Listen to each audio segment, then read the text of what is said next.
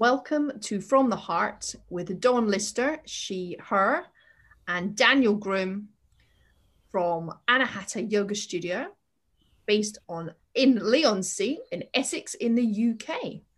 We are thrilled and excited to welcome Jude Mills for um, our conversation today. Jude is a yoga teacher, a teacher trainer. She is an NHS healthcare chaplain. Really interested to find out what that means. She uh, specializes in working uh, with people who are living with cancer um, from a yoga point of view.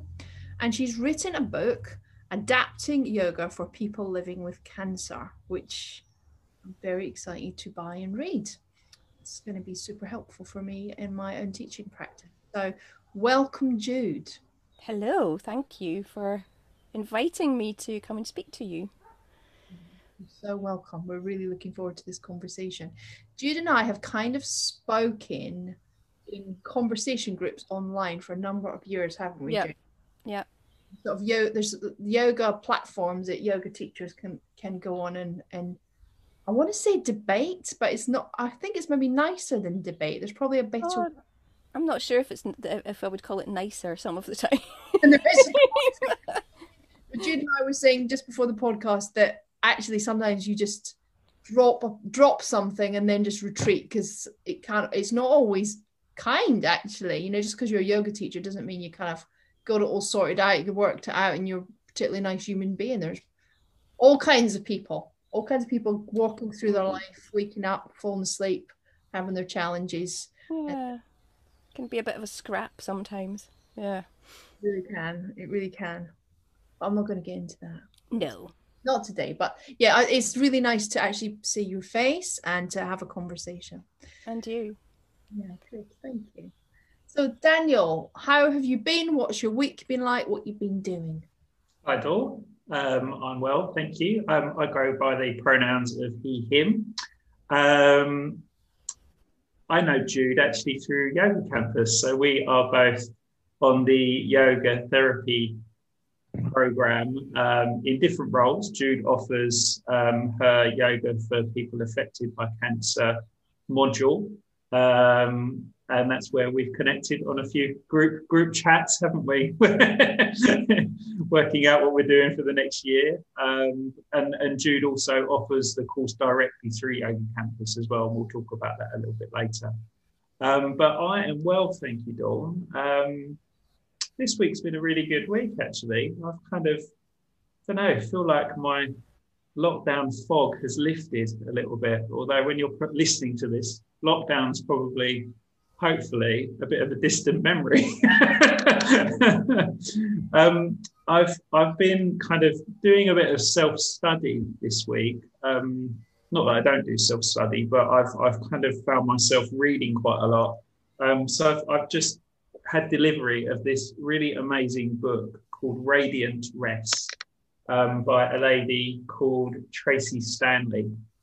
And um, as people that know me will probably know, I'm a huge fan of Yoga Nidra. And I saw Tracee um, on Uma's page, actually, Uma Dinsmore Tully's page and kind of started to do a bit of research and, and actually found a podcast that Tracee was speaking on. And it, the, the podcast was called Chit Heads, which is a great name for a podcast, all about yoga. um, and I just really kind of felt very drawn to the way that Tracee was speaking about yoga nidra and this kind of real sort of energy and and kind of awakening that yoga nidra um, provides for people that do practice it. And tracee's book arrived and i've just kind of devoured it really. It's just kind of it really speaks to me in a way that it, it, it it's very heartfelt and from listening to how Tracee wrote the book, she actually wrote it by using Yoga Nidra. So every point that she needed inspiration or she felt stuck, she would lie down and do her Yoga Nidra practice and ask the questions within the practice about what she needed to then write about. and the book is actually written from a place of nidra, of being deeply rested but awakened at the same time. And yeah, I just, yeah, I, as I say, I've devoured the book. And it's really what I love about it is she's written it from a place of real kind of trauma awareness of being a black woman. And she, you know, she she really kind of has recognized the need for people that maybe are marginalized in different ways to have this practice, but how to adapt the practice in a kind of non traditional way. A lot of people that are traumatized, lying down, shutting their eyes, that's a really difficult place for them to be. So she's really thought about ways that you can adapt the practice and create safe spaces within the dwelling that you're going to practice in and with the teachers that you're going to practice which I just felt was such a amazing, amazing thing to be offering to the world. Um, so I would highly recommend this book, um, Radiant Rest. It's called. Um, I'll be posting it on the on the podcast page after. And I've asked Tracee if she'll come and actually talk to us as well. And she's currently doing a big book tour for this book, but she said she'll get back to us, and I hope she'll be a guest at some point. So that's what I've been doing mostly. How are you, Dawn? Yeah, I'm good. I'm good. That's, I'm really excited to read the book, and it's got such a beautiful cover. It has, hasn't it? It's like a it's like a sort of midnight blue with like gold gold writing on it. It just looks it's just lovely. Very inviting. I'm good. I've had I've had a uh, a good. I was I'm reading a lot of really heavy stuff at the minute, like work stuff, and I needed a break from it because I was like, well, I could feel my brain starting to shut down when I was picking things up. I wasn't taking anything in. Um, and also, I'm working on my book. I'm writing. I'm writing a book also about my upbringing, about my life as um, um, a Jehovah's Witness, and then how what it was like to leave the the cult and kind of forge a life without anybody to support me as a young person. And it's really thrown up a lot of stuff for me. I kind of thought I'd worked through it all. I really haven't. And I sent uh, a draft off to a friend of mine who's a writer, who's a published writer. She's done a number of books. And she came back with this huge list of suggestions, which throw, totally threw me into a tailspin. Not, I mean, it was incredible feedback. It was lovely. It made me feel very, um, I was really honored to get it. Um, but it was all about going much deeper and being more honest. And I literally sat in my little office weeping. I'm laughing now, but I wasn't laughing. I was weeping not because I felt hurt, because I was so pleased for the feedback. And um, but I knew she was right. There was still the nine-year-old me where the book begins with not being honest. She was still trying to please mummy and daddy. So I thought, you know what, I'm going to have a couple of days off. So I picked up this old series of books I'm reading by Peter Brett. Now, if you like fantasy and you've never read it, Peter Brett's done a series, and I'm on the last one, um, and it's about humans and demons and uh, religion and faith and women and men. It, it's, it's it's really dark and exciting and I get lost I get lost in those worlds. I love it. So I've been I've been literally reading that constantly. I'm even taking it into the bathroom with me. This my Kindle's following me around the house. Every time I, I literally if I'm sitting on something I'm reading. It's and I'm, re- reading something that I can get lost in and, and it doesn't although it's quite dark it doesn't it's not my dark it's it's a fantasy dark. So yeah it's been an interesting week. It's been a it's been a bit of an up and down week emotionally and the Wi-Fi is playing up, Daniel, isn't it? At work, our Wi-Fi is playing up. At home, our Wi-Fi is playing up. I think, I think it's, telling us to get offline for a little while. That's my sense. to see people face to face. Anyway, so yeah, that's what I've been up to. Lot, lots of things, and uh, yeah, we've been a good week on the whole, really. So, how about you, Jude? What have you been doing? Oh, I I don't know about you. I always find that a really difficult question. Mm. I lived I lived abroad for a couple of years, and um, I used to phone my mum, and she the first question that she would ask me was, "So what have you been up to?" And I just couldn't I couldn't I literally couldn't think of anything that I'd been doing that was interesting enough to tell her. You know, lying in a hammock reading books doesn't really you know doesn't really satisfy, but. I'm I'm good. The sun is shining and it's been shining for the past couple of days and that that has made such a huge difference to my energy and to my mood. Um, and um, this kind of time of year you know the sort of uh, spring equinox into easter i always find a bit energetically a bit tricky you know that transition even though moving into spring and summer is actually is is a really uh, positive. I like that time of year. I still find the transition a little bit, uh, yeah, sticky. And I used to like every year at this time, I would used to go and see a really dear friend of mine for five element acupuncture, and she would kind of sort me out energetically, and I, I felt like I could move on. But I haven't I haven't had that for a couple of years, and uh, yeah, I've definitely noticed the difference. But feeling good today it's so nice when the sun shines. It's like everything yes. feels different. I, I feel like when the sun comes up and the little bulbs start pu- pushing up through the ground, it's like a little, it, it, unconsciously, it's like a little promise of hope. Like we're coming out of the darkness.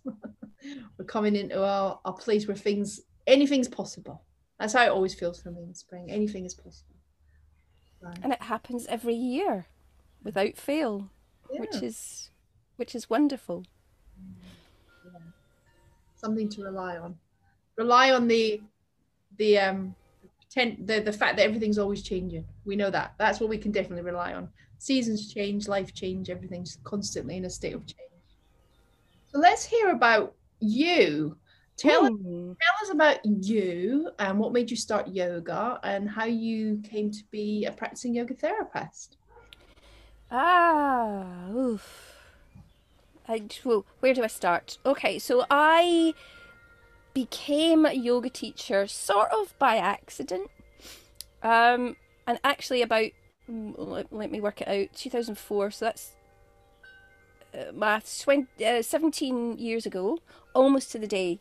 Um, I went to India and um, I was kind of escaping at that point um, doing a bit of a runaway from my life kind of routine, and and and kind of emotionally not in the greatest of places. And and I, at that point I was a ma- I was a massage therapist, and I thought I was going to go to India and study Ayurvedic massage. That was my intention. But at the last minute, for some reason, and I don't know what the impulse was, I thought I'm going to do the yoga training. I, I did I did practice yoga. I should say. It didn't. It wasn't just kind of randomly out of the blue. I've been I've been practicing yoga on and off since I was about twenty one, and I'm fifty three now. So that's quite a long time. Um, and so I went off to India and I did this intensive yoga teacher training, um, and I I always said, or certainly at the time, not so much now, but certainly at the time I came I became what I I now describe as a yoga evangelist. I thought yoga was literally the answer to everything because I still maintain that it saved my life. So everything that I learned in that time about how to how the practice of yoga and meditation could influence my mood changed everything about how I how I approach my life. Um, and so it did save my life in many many ways. And came home not not really intending to teach. I still at that point saw it as a kind of life thing. You know, this is transformative. I really want to continue to live my life in this way. Um, and then kind of got offered a teaching gig in a local gym, um, and and the rest is history at that point. So this is 2004. The sort of popularity of yoga was just beginning to stir, and certainly in Glasgow, I knew every single yoga teacher in Glasgow by name. you know, we all knew each other. There were so few of us. And then after a few years, well, you know what happened? It just kind of escalated to the point that almost everybody that you spoke to was a yoga teacher or training to be one. Um, and uh, so I continued to kind of do that part time along with my um, proper job. So I worked for the NHS at that point, and then I moved that was sort of around 2006. I moved then to work for uh, a well-known cancer breast cancer charity in Scotland, um, which kind of kicked off my journey with cancer. And I was doing lots of health promotion and educational work with women who were living with breast cancer. And so the kinds of things that we were introducing them to included complementary therapies and yoga, which I was, which was my background, and um, and that's what really started my interest in offering yoga specifically for people who were living with cancer. From there, I moved to the Beatson. So the Beatson is the big oncology centre in Glasgow. It serves the whole of the west of Scotland and they have a charity associated with them that offer uh, complementary therapies um, and you know other services to patients. And so I was invited to come along and be their yoga therapist. Um, and I was there for four years, and I, I learned probably everything that well, not everything because I've continued to learn, but that was my training ground for offering yoga for people living with cancer as a training course. Um, this story is in the in my book, but in about 2010 thereabouts, uh, a student of mine who had had her own uh, experience with breast cancer and who was also a yoga teacher came to me and said, "I want to do what you do. How do I, how do I do that? How do I get to work? You know, give offer yoga to people who have got cancer and she said will you teach me? And, and so we had a bit of a think together about how that might what that might look like. And that's when i developed my yoga for cancer training course. It's called healing space. And so this year is the 10th year of me offering that. Um, it started off small uh, and it's continued to be small. I always have a very small group of students, and I've deliberately kept it that way for all sorts of reasons that I can go into as we chat. Um, and then in the past couple of years, I've been offering that same course through Yoga Campus, um, and I've been working as a as a tutor on the Yoga Campus team as well, offering the cancer part of their yoga therapy training. So that's a very kind of potted history of uh, my yoga journey, but yeah, happy to uh, expand on it. So, uh, thank you, Jude, for explaining that. Is you know you come with such a wealth of information around working within you know the the the, the support of people with cancer, um, but then also your yogic background as well, and you know the other modalities that you bring to that as well. And I mean, you know, cancer is such a such a, a condition that touches so many people. You know, I'm not sure what the stats are, but they're pretty high, aren't they, in terms of you know people that will be affected in some way by cancer, whether it's directly or indirectly by a family member. And as you said, the tools of yoga can be such an amazingly supportive thing to help people through the process. And I suppose it would be really interesting to hear some ideas of ways that yoga can support people um, through through the various sort of um, ways that cancer can affect them. Yeah, well, you, I mean, you rightly mentioned Daniel that it's it's it touches everybody. We're thinking about maybe one in three people will have their own experience of cancer in in their lifetime, given that we all live to be a lot older um, nowadays. Mm-hmm. Um, and uh, it's important to say right at the off that yoga is not a treatment for cancer and it's not a cure for cancer, and um, but it can assist and support people through their diagnosis and their treatment, and specifically with some of the side effects that they experience, and particularly with the stress and trauma that a cancer diagnosis brings. So, those are the things that, that we promote um, uh, when we specialize in yoga for cancer. Um, you mentioned Yoga Nidra, and I'm a huge fan as well. And I've worked a lot with uh, Uma and Nirlipta. Um, they get a huge plug in my book because I think they do some amazing work to really promote the the power of the practice in a way that is hugely accessible. Um, and so Yoga Nidra is a is a is a is an, a big underpinning of the work that I offer. Um, and I think if you don't do anything else, do that. A lot of my experience comes, as I said, from working in an acute oncology setting.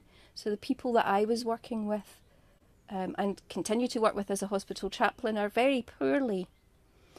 Um, and so yoga, as people might imagine it, might not be what I do with people. Mm-hmm. You know, so we might not be doing a huge amount of postural work, but what what everybody can do who is still breathing can breathe.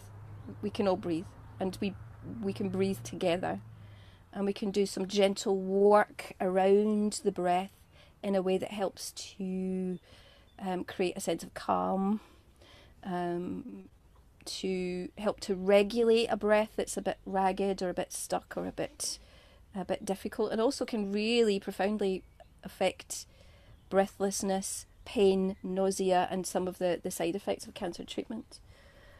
Uh, I think I've got sidetracked. I'm not quite sure uh, where we started with this, but um, specifically, I think yoga's ability to help people cope with the stress and trauma of everyday life, um, as in addition to having uh, a, a life-threatening illness. I think it's hugely powerful to be able to have a set of um, quite easily learnable techniques that can help people to cope um, learning to breathe, learning to um, be with what is present rather than fight against it, learning to um, to learning techniques which help us to stay calm in the midst of a, a situation which is unpleasant. For example, having a chemotherapy treatment or having radiotherapy treatment, to use breathing and mindfulness techniques and the techniques of yoga to really stay with one's own sense of calm um, can be really, really helpful. Dawn, you're on mute. Sorry, I put I put myself on mute because the dog started whining. Oh. Whenever someone cuts their grass, the the dog whines. Doesn't like doesn't like it. Not allowed to look after your garden. Um, I was just thinking as I was listening to that that when you have cancer, I imagine, mm. be a sense of maybe feeling like you don't have much control. Would that yeah. be like a lot of things being done to you, or a lot of maybe some choices taken away from you? Your life suddenly got to change. And I know from my practice that the practice is quite empowering. It gives me a sense of what I can do for myself and how I can look after myself, even if everything around me is quite messy and um, out of my control. Would you say that's a part of what's happening? Giving people a little bit of a sense of this is what I can still do to look after myself. Definitely, um, I think there's a hu- there's a huge part of of people coming to a yoga practice or making other lifestyle changes like including changes to their diet exercise those kinds of things that are not only effective, and all the evidence suggests that that's the case, but also give keep people that sense of agency. Mm. So agency over what is happening to their body when, as you said, all of the other things that are happening are kind of outside of their control. Um, not just the treatments that are being done to them, and a lot of the treat- treatments can be really quite invasive um, so they can be invasive, they can be deeply unpleasant, uh, unpleasant. They can affect the body in ways that um, that are unpleasant, and so engaging with activities that that bring us back into that sense of agency, like yoga, can be really really powerful. And of course, yoga has the additional benefit of, or has a knock on benefit of, of providing the practitioner with these techniques which additionally help with the, the side effects and the symptoms and the stress. Um, so it's it, it it's a kind of beautiful little packaged practice in that respect.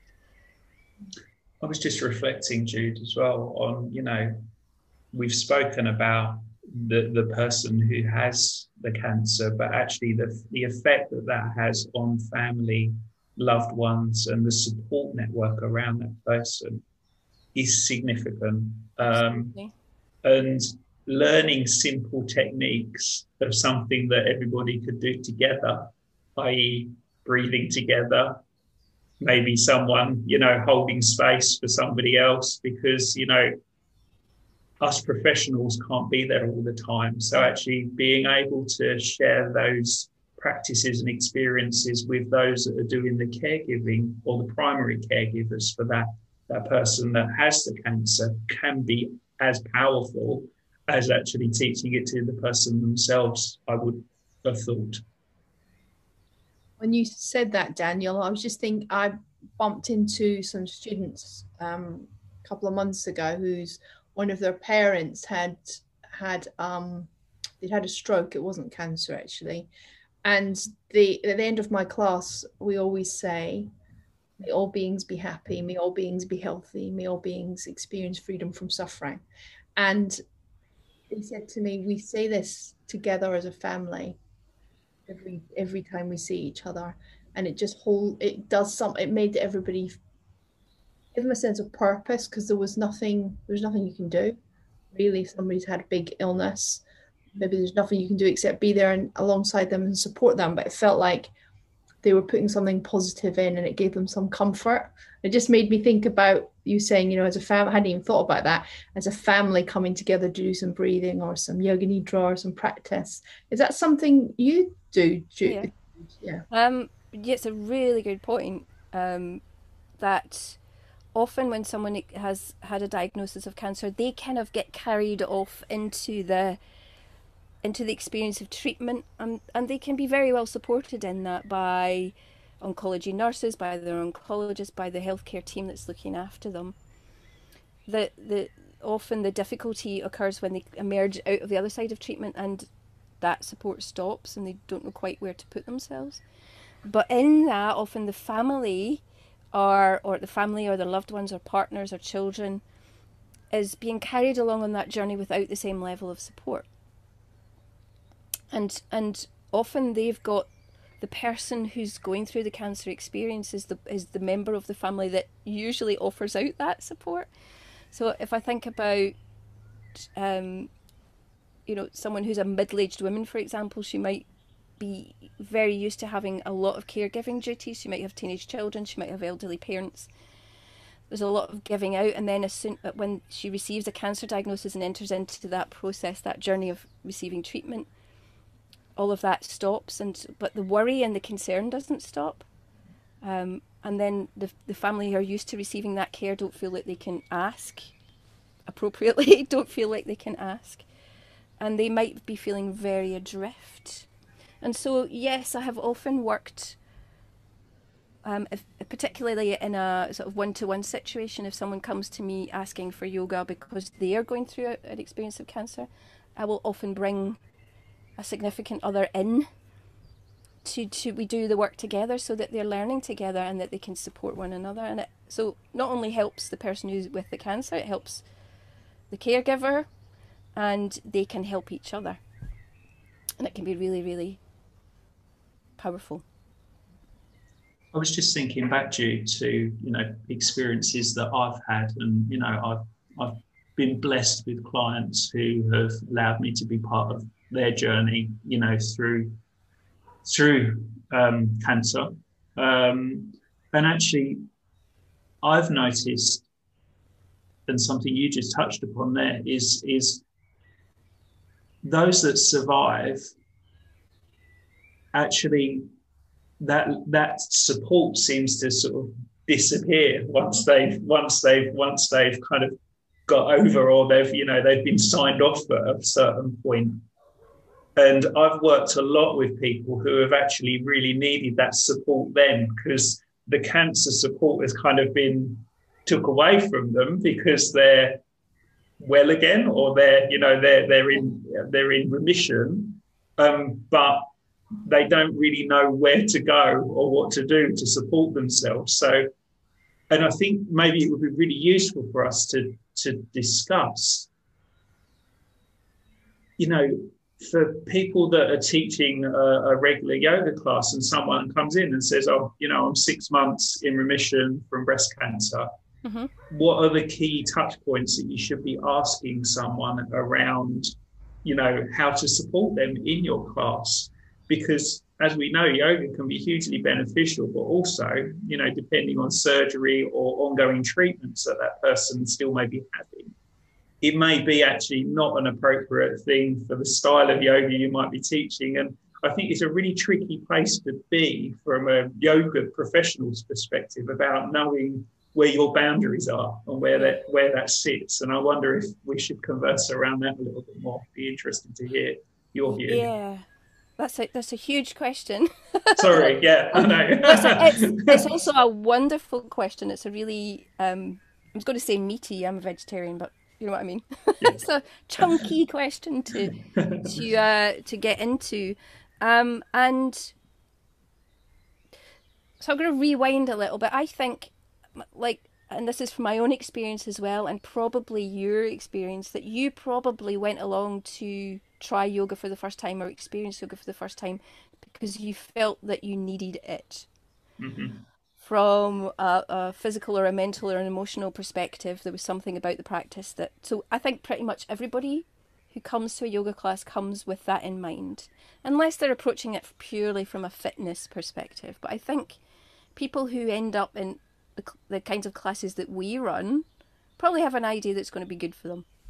And so nobody turns up to a class completely void of any issues, whether they're physical or emotional or psychological. And we can be quite thorough in terms of taking a, you know, the, the usual sort of mis- medical history and disclaimer, and people will tell us as much as we ask. And sometimes people choose to keep things to themselves, including having had a cancer diagnosis. And I think that's perfectly legitimate to be able to rock up to a yoga class and be fairly anonymous if that's what the person feels safe to do. And so that's why I think it's so important that all yoga teachers have enough of a grounding in certain skills to be able to adapt a class to the needs that present themselves in the class, whether the person has vocally communicated that to you or not. And I think that's actually quite a a, a difficult and nuanced skill to develop um, and it comes through good training. It comes through sort of having that natural propensity in the first place. You know, the kind of person that, that can happily and comfortably meet people where they are. And then also being very aware of where the gaps in your skill set are and, and doing something about meeting them. You know, like actually, a lot of people come to my training, for example, because they have noticed that more and more people are coming to their class with a diagnosis of cancer and they are concerned that they are doing the right thing. So it's about additional training, it's about reading and doing a lot of research, it's about making sure that you are communicating with your students. It's about making sure that your practice is accessible, and if it isn't, why not? I think that's a perfectly legitimate question to ask. Is if you're if you're excluding people from your yoga class for any reason, why? And does that does that need to change? Does that does that make sense? It really does, and thank you for for saying that in such an eloquent way.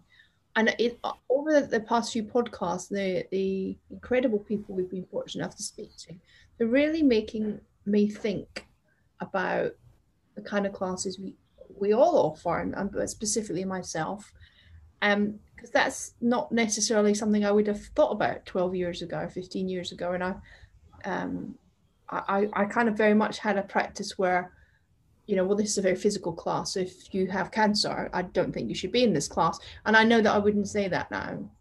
Um, it's very much about, you know, the practice of yoga is about meeting people where they are, and we we can't just say it; we have to do it. Yeah. really easy to stand on the mat and say, only go as far as you're comfortable. If you're not showing them how to be comfortable in that space, whether that be mentally, emotionally, or physically, then you're feeling the. And I, I don't think it's the easiest thing in the world to do, actually, oh. for an accessible class. Could you speak a little bit more about that if you if... I'll yes, I'll do my best. And absolutely, I think it's something that comes for a lot of yoga teachers with experience and maturity and and not necessarily immediately when you step out of your yoga teacher training. I think a lot of trainings are now building in uh, at least a question of accessibility and at least a question of uh, trauma awareness and you know that, that it becoming it's becoming more and more part of the language of the yoga teacher to at least be aware of these things not necessarily in practice now after i did my yoga teacher training in india i came back and i did a, an additional training in Ashtanga yoga uh, at, at, Union Yoga in Edinburgh. And so I was used to having a very physical practice, and it, it that changed very rapidly, and it changed for two reasons. One, because I injured myself snowboarding, don't ask.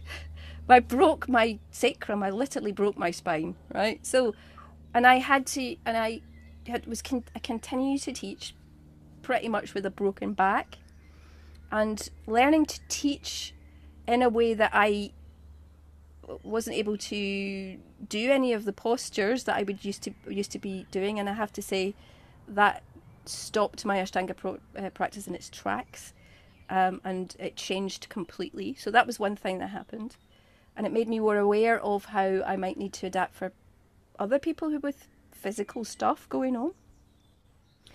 And the second thing that happened was that uh, I ran a, a, a, weekly yoga class, morning yoga class at my yoga studio in Glasgow.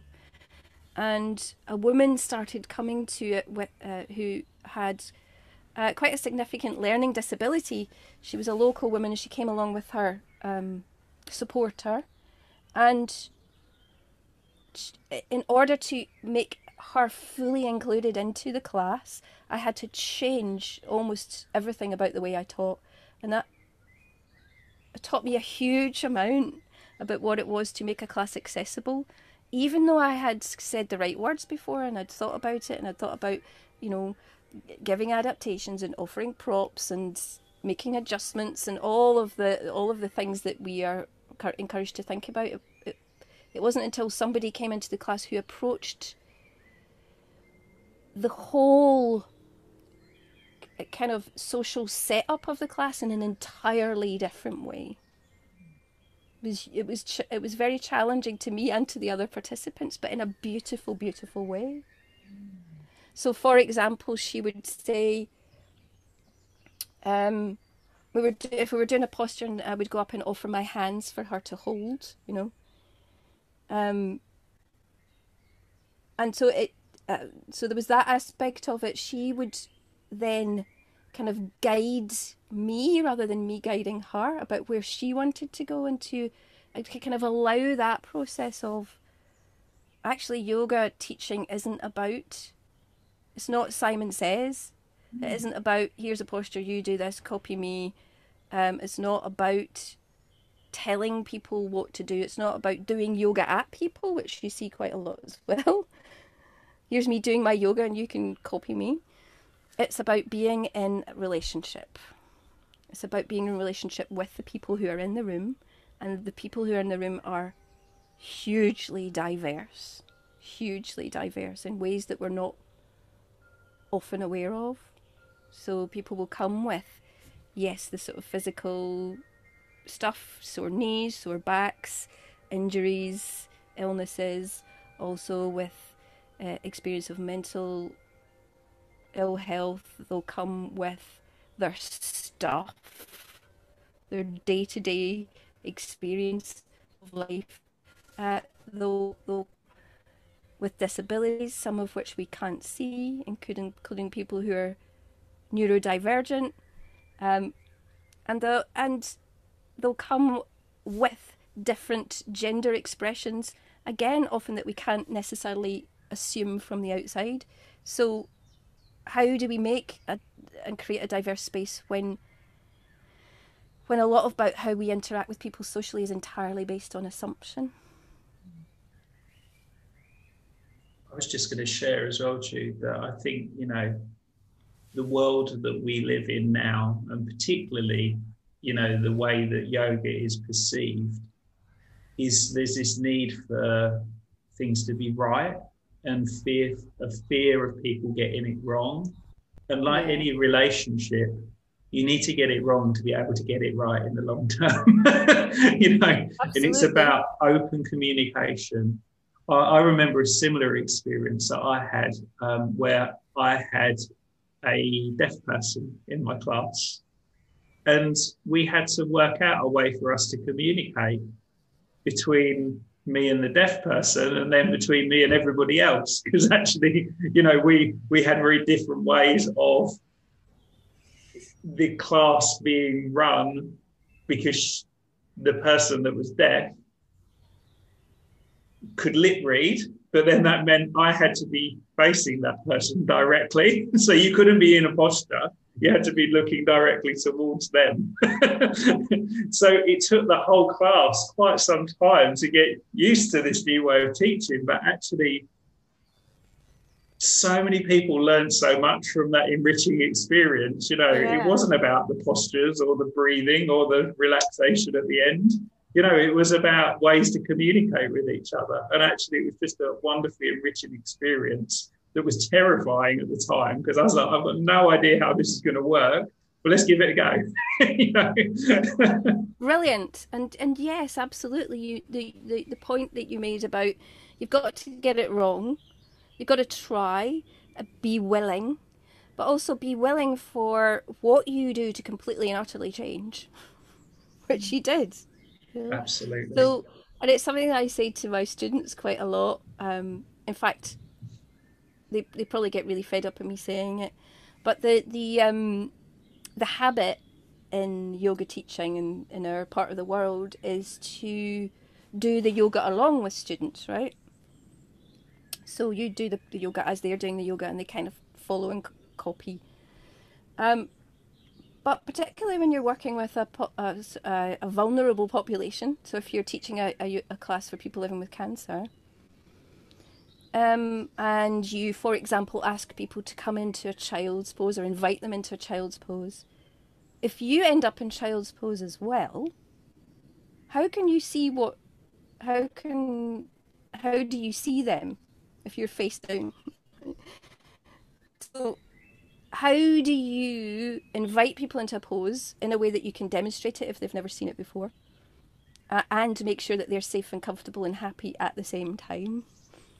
Um, and it's it invites out an entirely different way of teaching, which isn't about doing it.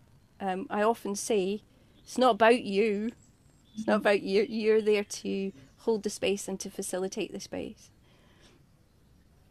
Over the last year as well, we've had the added complexity of not being able to see half the students being online. well, that's that's it. It depends how big your classes are, and my, mine are never yeah. that big. That's but, been a whole whole other world, hasn't it? Teaching through the lens of a camera. but really good point. I wrote a blog um, right back at the beginning of the first lockdown. I wrote it for uh, Yoga Alliance professionals about because I had a little bit of a again it was one of these online interactions, Dawn, where I flounced off. Um, and I saw a comment from somebody who'd taught taught their first online class. It wasn't a yoga teacher, by the way. It was another embodied practice.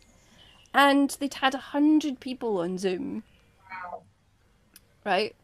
And somebody asked the question, well, how did how did you see what people were doing? And he said, oh, I didn't even know who, who half the people were. And I had this kind of sort of panicked feeling that people were out there teaching yoga when they couldn't see what people were doing. um, which I mean, I like I'm still in kind of two minds about that. I think if you're working with a group of people that you're you know and you're comfortable with and you trust that they are able to uh, that they know their bodies and their practice well enough that they can do their thing and just be in the same space as you. That's one thing but if you're inviting people into space half of whom you don't know um, that's an entirely different kettle of fish. I think um, I've played. I, I I've played around with the same feelings, Jude, um, because we specifically kept our class cap quite low, um, because we wanted to keep it safe. But I I can't. I've I can't see with, the, with a, a screen from a distance, and I can't teach with my glasses on because I've got funny eyesight. So um, I, I, it's been challenging because I can't see the screen even with everybody on the screen it, so I set it up. I had to kind of really think long and hard about how I was going to look after everybody. So my practice became slower. Yeah. became deeper. It became much more yoga nidra. It, it, it, the transitions were slower. Lots of time for setting up adaptations. Lots of I'm going to show you how this could look, and it could look like this, and then we could then you choose. And lots of and if you need to jump in and say something, it's okay, so you can come off mute that it was cut unless we were in yoga nidra, obviously. Um, so we it felt it feels still like a collaborative class. And then if there's somebody new that doesn't know the studio or me, I have that conversation with them at the beginning. I'm like, this is what's going to happen. It's okay to jump in, or we can talk after. I mean, I spent half an hour on the phone with a student today, last week, something similar, because they just needed to explore how they were feeling and stuff that had come up for them in a way we normally would do in the studio. So it's been, we've all had to really adapt. And I kind of feel like I don't know that I'll go back to how I used to teach. No. I don't think I will. I don't know about you, but I feel that when I'm teaching on Zoom, that I talk a lot more oh, than I would in the studio. Yeah, yeah. And it's because we're having to support the students while they're on all on mute, so it kind of creates this sort of dead zone of sound. Um, and, and so it's an attempt to kind of maintain that flow with the voice. But also, I do a lot more check-in. How are you? Are you all right? How is everybody? You know, everybody does thumbs up. Everybody okay? You know, so there's a lot more. I mean, I do that. I guess I do that in a studio as well, but um, it's is definitely different, and I find it much more vocally intensive. Um, so I've definitely noticed that. Um, and also much more aware of how I am setting up. Not just it's not just about safety. Well, I, I suppose safety would be one word, but it's it's a lot to do with ease and comfort of their space and environment and body and so I do that a lot more with my voice than I would normally because I can't necessarily go around and offer people pillows and bolsters and blankets and the, the stuff that I might ordinarily offer in this space. Um, so yes, it has definitely changed how we all teach, um, and and and I think not necessarily in a bad way. I think my initial panic about it has subsided. I mean, I still worry about people that are teaching hundred folk, but that's their that's their shtick, isn't it? So, I uh, I get because my one of my uh, real interests in yoga is ethics, and this comes really out of my practice as a a, a chaplain and my interest in pastoral care. I, uh, I, I sort of developed this idea that because people don't go to church anymore so much, I mean, some people do, I do, but that yoga has become one of the alternatives. And that yoga teachers are often acting in the place of a priest or a minister because people will come to them with the same kinds of concerns. And that yoga teachers really do need to be equipped to manage the power of that in a very ethical way. Mm. Particularly if they're choosing to work with people who have health issues because that that makes someone additionally vulnerable. And so yoga therapists talk about ethics and learn about ethics and learn about scope of practice and boundaries and but yoga teachers generally you know your average 200 hour training they don't unless it's a really good training. Um, and so yeah i i do have I, if i ever, ever end find myself in a yoga forum where i see discussions around um practices that I that I would find unethical as a practitioner, I get a little bit hit up. I admit. I, I don't think you get hit up. I think you stand for truth, and I think it's important. Yeah. I, I really think it's important that people need to hear that stuff. And know we D- Daniel and I have a little um, sangha that we hold in the studio for the teachers and student teachers, um, and it's kind of a space we come together where we talk about this stuff and support, yeah. we support each other because you know, we do hear as teachers people and this is the thing i think sometimes people students think because you're a yoga teacher you kind of got it all sorted out and you've got some glimpses oh my goodness yeah. where your life's as zen as it looks on the mat and that your lovely paced voice and your slow breath pattern and the way you can lead them into a beautiful space that's what your life looks like. Actually you know, for us, it might be that's the only peaceful flipping bit we get all day, and the rest of the day just chaos. I mean, in my eyes, it's chaos. So like, oh yes, four women, a husband, dog, like all the stress. There's mental health issues in our family. It's, it's chaos sometimes. and I got to work for a rest, uh, and so you know. But so then people come to us with these experiences that they're having and think we've got the answers. And we've said to the students, haven't we, Daniel, and the Sangha and the teachers, you don't have to have the answer. And you can say that to them. I don't know. I'm really sorry. All you need to say is have empathy. You know, I'm really sorry to hear that. That must be really challenging for you. I don't have an answer. Or can I refer you to this person? Or it's just it's about learning. And I think we learn this as we go into our practice. We aren't responsible for them. We're responsible for making a safe space for them. That's it. That's all. Well, you've made some really, really important points there, Dawn, um, about. Well, there's two things there. There's there's what motivates someone to become a yoga teacher or a or a therapist, a complementary therapist in the first place, and often that's the desire to help. And and with the desire to help comes uh, the the shadow side of like as there is a shadow side to everything, right? So when that desire to help flips over into the shadow side. It's the desire to help even when it's not our place to help, mm.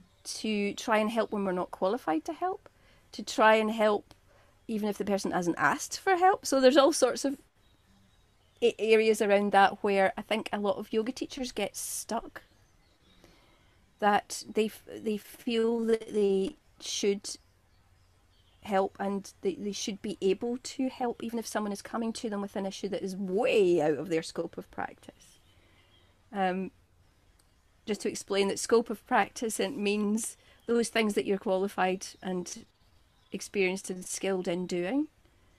Um, and so I've got there's a big section actually in my book about it about this this aspect of what what do we do as yoga teachers and what do we not do.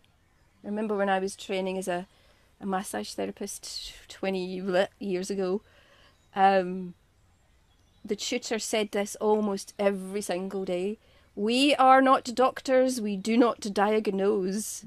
Because there's a tendency when we work with bodies to to think that we know what to do, what might be wrong with somebody, how we might treat it, and that we're getting into really dangerous territory there. Unless we're we are qualified to do that, then the best thing to say is, I don't know. It's the most powerful and important sentence to learn. I don't know. Um, go and speak to your doctor or a physiotherapist, or here's the number of a chiropractor, or whatever it whatever it happens to be. Um, we don't need to fix, and we shouldn't. It's not, you know, it's not anybody's job to fix. Anybody. in your other than ourselves. Other than ourselves. And that's you know that's going to be a lifetime's journey that will always disappoint because we're not you know it's not we're not broken. No absolutely We're not broken. Could you say I, I I love I'd love I'd love an hour's conversation about we're not broken. We haven't got an hour. So well, a few words about a bit more about we're not broken because actually we want a podcast that's talking today specifically, although we're diversion as we always do, the interesting stuff. Of course, yeah. Um, eh, about cancer and yoga for working with people with cancer from a yoga point of view. I think a lot of people who get who who get a diagnosis of cancer feel broken and feel mm. like wrong with them, and there's some guilt that comes up around that stuff. Can you can you and I know it because I've seen it a lot. So yeah. Speak a little bit about how you would bring that, you know, well, you're, we're not broken into that situation. Um, I suppose I'm coming at it from a spiritual perspective because I'm also, you know, a minister, a, a healthcare chaplain, and and both of those things emerged out of my yoga practice, which is is a spiritual practice for me. So, in all of the world's major spiritual traditions, and let's let's talk about yoga and the spiritual tradition that that grows out of. The ultimate truth is that we are not separate from the ultimate reality, God, Brahman, whatever you want to call it, that there that wholeness maintains itself because we are never we are not separate and we never were. So uh, when I'm talking about not not being broken, I'm saying from the truth of the ultimate reality of what we are in relation to whatever you want to call it, the universe. We are always whole we are always perfect, and that never changes. Um, and I think in the in our Western practice of yoga, because it has become synonymous with um, the wellness profession, uh, about which I have a ton of issues, but wellness has almost become also become synonymous with goodness. And so, not being well can often trigger people's ide- ideas within themselves that, there's that there's something wrong with them, that they haven't done the right things, that they haven't looked after themselves properly enough, that they ate the wrong food, that they didn't do enough exercise, that they used the wrong deodorant, whatever it happens to be. Um, Self blame. And that comes up a lot for some reason, specifically with cancer. Now, in this country, heart disease kills more people than it does cancer. But we don't have the same issues around heart disease that we do with cancer. Um, it doesn't have, it continues, cancer continues to carry this fear and taboo, even though it has, most cancers have become very treatable um, and very survivable. We've still got this. Uh, I hesitate to use the word irrational because it isn't irrational, but it's it's it's different to the way that people react to diagnoses of other life-threatening conditions, some of which are more dangerous, like heart disease. Um, and so the, this idea of personal blame really comes to the fore, and particularly when you hear within the wellness industry, which includes yoga, and a lot of yoga teachers repeat some of the misinformation about health and wellness and about what creates health and wellness, then oh, I've lost track of what I was saying. But yes, you see what I mean. That it this idea that you cause your own cancer, I think, is is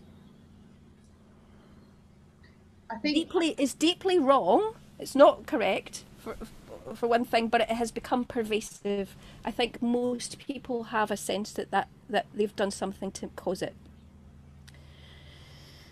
Um, and that is addition, an additional layer of, of stress mm-hmm. into the whole experience. Shame. And shame. Yeah. Absolutely. Um, shame and I'm, I'm, hearing you talking and i'm just to me it's just ringing out sh- shame and fear yes absolutely and privilege Um, oh, blooming hell! Don't even get me started on that. We should. We need an hour to talk about "You Are Not Broken," and we need an hour to talk about the social determinants of health. So I'm a huge. Uh, let's make a date, Jude. I, I absolutely. Think, I think it's a really important thing, and I think we've seen it in in the COVID world as well. Oh yeah, hugely. I get I get really upset about all of that. I'm spitting nails about the way our industry have managed this whole situation and, cancer and illness. It, it, makes me very despondent at times, and and the privilege that I see around. Well, you've not meditated enough. You don't eat organ- organic food.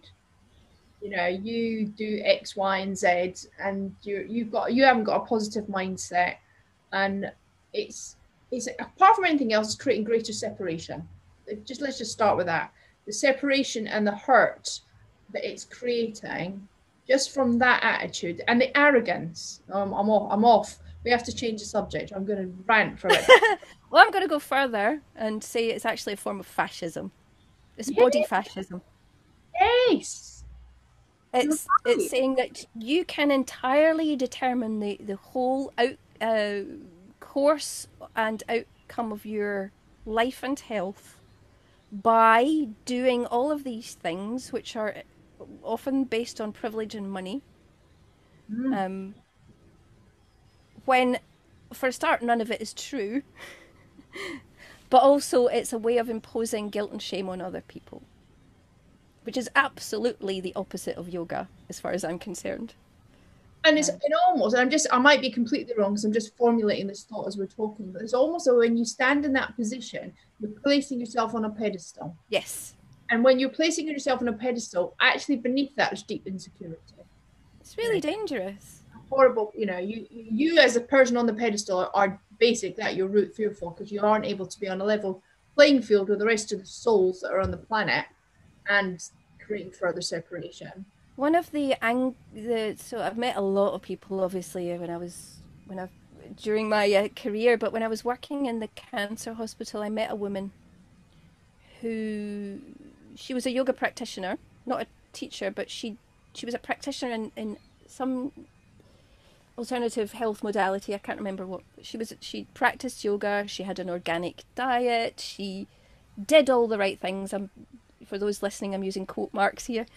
Um, and she uh, developed cancer and was livid about it absolutely beside herself with anger that she, of all people, had been diagnosed with cancer when she'd done, again, quotes, all the right things.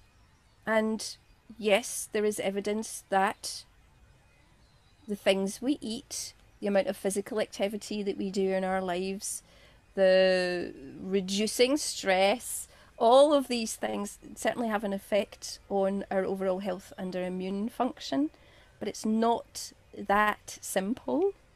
And we can't discount all of the the as as I mentioned before, the social social determinants of health, which include significantly people who live in poverty, um, and in food deserts where they don't have access to fresh, whole foods, and certainly not organic foods, and the and the kinds of uh, health foods that are very expensive. Mm. Um, not that they have a particular influence on health outcomes anyway. I think for a lot of people it feels like an insurance policy that isn't that in reality doesn't really work that way. It's a whole it's a holistic thing, it's a whole picture. Um, and hugely complex. And it's and also it's an industry we are being sold and people are buying into. Oh yes, uh, yeah. There's a huge amount of money in it, of course. Um, a lot of money and spending a lot more money on your deodorant and your organic food and your organic cotton bamboo leggings. that you know, if you wear them, you're, you're going to transcend everything. You know, I had a organic smoothie in my organic bamboo leggings, and then I went to my organic class and my organic. That cost you ninety eight quid. nothing wrong with it. Wear them. I've got posh leggings. I like a pair of posh leggings. I've also got cheap leggings. and I, I like a bit of organic food when I can afford it, but you know, it doesn't make me better than anyone else, and it doesn't bloody safeguard me from getting cancer. Ridiculous. And that and that half a, a chunk of our industry is buying into it and selling it and propagating it makes me sick. Which is why you and I rant on these. That's why we go in and rant. Yes, We have, we have, we have bonded over the. I think it might it might be a little bit of a Scottish thing as well because I think, yeah, maybe. I've had that I've had that accusation thrown at me that we're just more likely to say what is Oh, it's obvious. more likely to see that the emperor isn't wearing any clothes, Yeah, perhaps. that's spot on. That is spot on. I've Or in this case, they're wearing some very expensive clothes. Expensive leggings. Leggings and a, and a top made from bamboo. nice and Oh, bamboo. Bamboo is nice and soft. It does feel. I will give it that. that's lovely. Yes, but we don't actually need these things to practice yoga. You go to Aldi and they do bamboo tops. There you go. Quick, so you don't have to deal with all Lululemon. Although I've just found out some rather horrifying things about Lululemon. I'm going to call them out right now in our podcast. The uh, the way that they um, source their materials and the kind of labour that Yes. to um, produce their goods. Definitely won't be buying any Lululemon. I'm going to add add to that kind of behaviour. Um, yeah. So getting back to where we were, we're coming up to the end of our podcast. I know. I can't believe it. It's so fast, isn't it? We're definitely have to do another one. The um, you, you if you if you if you were a yoga teacher listening to the podcast, um, and you're thinking I want to make my class more accessible to Mm. feel safe run a class that people who are living with cancer are involved in. What's your first recommendation? And obviously, first is going to be buy my book and come and do a course, hundred. But uh, apart from that, what what would your little pearl of wisdom be? Uh, okay. So, oh, can I just? uh, Is it just one pearl of wisdom? No, do as many as you like. Or so the first one is the thing that I said before. It's not about you. It's not your practice. You don't go to teach your class to do your yoga practice, right? So if you need to do your yoga practice, you do it some other time and space that isn't in the yoga studio, and you so uh, you don't demonstrate postures entirely within the the full range of your capacity and this is blanket this is not just for people living with cancer but specifically so uh, but specifically for people who are maybe do have limited mobility or uh, or just need to kind of ease off a little bit on the full expression of poses. So the, i believe that the teacher should always be working well within their own capacity to do a certain pose. Um, because what you demonstrate people will want to to follow you they want to emulate you. Um, and and so that might mean that they push themselves too hard and create injury or it might make them feel that they're not able to do yoga. That's that usual adage i'm not flexible enough to do yoga. Um, or it might it might make them feel that it's just not accessible to them and they won't come back. So if the if the teacher is not showing off that makes it more accessible. So that's number one.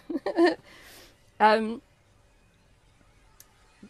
develop relationships. So learn as much about your students as you possibly can. Allow it to be a relationship and a dialogue and a conversation. Get feedback. Ask people how they are. I have been to so many yoga, te- yoga classes in my life where nobody mentioned me at all or asked me how I was or how I felt that day or what I needed from my practice or why are we not having yoga conversations in yoga classes? It's it's not uncommon to go in, the class starts, the teacher talks all the way through. The students might talk to each other, but there's no there's no conversation. So let the yoga practice be a conversation between everybody. Um, those who don't who don't want to talk don't have to, you know. But yes, No, no, and I was just also thinking, if I'm a person listening to the podcast and I have cancer and I want to go to the studio, Yeah. What would you? How would you direct them? What would you say is the best thing to look out for? Think about. Okay. Um. So the first thing I would say is, uh, look out for a teacher who is advertising themselves as having done training in yoga for cancer or who's additionally a yoga therapist. So that would be my first port of call because you know at least that that person's had the kind of training where they will be able to adapt to practice for you. Um, have a conversation with the teacher in advance. So phone them up or or drop them an email saying this is my experience, and if they're a good teacher, they'll offer to have a conversation with you before you come to the class, so that they can talk about what your needs are and what your adaptations are, so that you don't need to talk about them out loud in the class if you don't want to. Um, I think that's really important. That you know, confidentiality and uh, sensitivity are really important particularly if the person's got a condition that might uh, that might be embarrassing for them. Um, for example, if they have a colostomy bag and they need to, if it was in the studio situation, they might need to be close to a loo so that they could go and sort that out. There are these kind of adaptations that are worth having a conversation about in advance. And I would always do that in advance of a, a class, is have a good long ish conversation with somebody and make sure that I'm aware as, of as many as their, of their needs as possible so that I can a plan my class appropriately but also make sure that any adaptations that they need are already built in. Thank you. That's so helpful. It's been so interesting. I think I, need to, I think I probably need to come do the course. You're more than welcome. Well, I'll do it later on in the year. Always loved. always on a course. Aren't I? Also, yeah, I need to plug. I need to plug my book as well, of course. but the book essentially is is the course in book format. I shouldn't really say that because then people won't come and do the course. Well, they want to, is, one of those certificates. They have to do that. Yeah, the the book is is specifically aimed at yoga teachers, um, who want to adapt the practice for people living with cancer. Um, what it is not is a how to work with people living with cancer because such a thing does not exist. Um, it's built around the yamas and niyamas, so it's built around an ethical framework of how to offer compassionate presence to people who are living with cancer or other life threatening illness, and how to be a safe practitioner within that. Um, so that includes obviously information about cancer and how to adapt and contraindications and all of that, but it's, mostly about how to be an ethical yoga teacher. Um, um, so yeah. Book. How, how to how to love how to love our clients. That's where our practice is from. The yes. And, Jude. and yes. Oh, sorry. What were you going to say? And to know when to suggest that they go and get some love elsewhere. Yeah. Absolutely. Well, uh, that was going to be my question to you. How do you how do you take care of yourself? what are those uh, what are those self care things that you do that allow you to do this amazing work with other people and hold this space for others, Jude? Oh, good question. Um, number one, uh, yoga nidra uh, is my choice. Uh, and I and also sleep. This is true of sort of kind of uh, related, but making sure that I that I get enough sleep and really listening to my body's mes- messages about when to rest have been really vital for my uh, well-being. Uh, working as a hospital chaplain, I have particularly during this last year, I have had a lot of of quite overwhelming experience. Um, and so I've had to really up my self care uh, in order to be able to stay strong. Um, I think that's probably the same for a lot of my colleagues in the NHS, and um, obviously chaplains support. We support our colleagues as well as patients. So yeah, making sure that I've got enough downtime, enough rest, that yoga nidra um, and the odd glass of wine. Organic, of course. Of course. of course, organic, organic free trade, but also get outside as much as I possibly can. And I'm very lucky because I live in the countryside and I can just walk out and be amongst trees. But being outside is hugely important for me. Mm, and listening to podcasts. Yeah. I'm obsessed. I'm obsessed with podcasts. I'm listening to everything. So am I. Oh. Yeah, it's great. Sometimes they make you cross though, don't they? Because some stupid people out there really ignorant. Then I think you've got to listen to both sides of the argument so you can understand it and question your own assumptions. That's really important. Mm. I've really learned about listening to stuff that I don't agree with because sometimes there's a little kernel of truth in there that makes me think, actually, I'm disagreeing with you because I've not dealt with that part of my own stuff.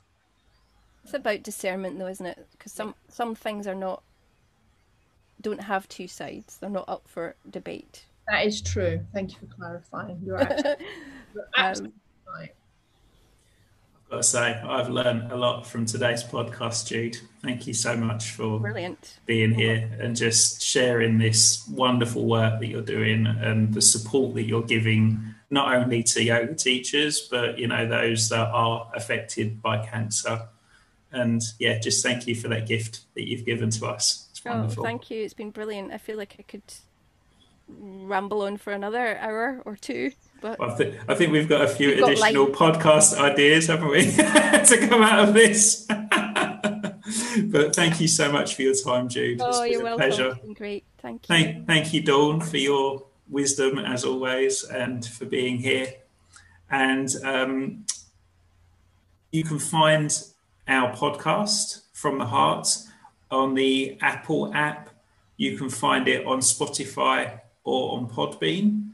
Um, please do leave us a review of today's podcast and let us know what you thought. If there's any people that you want us to interview or subjects you would like us to converse about, then we're really happy to hear from you.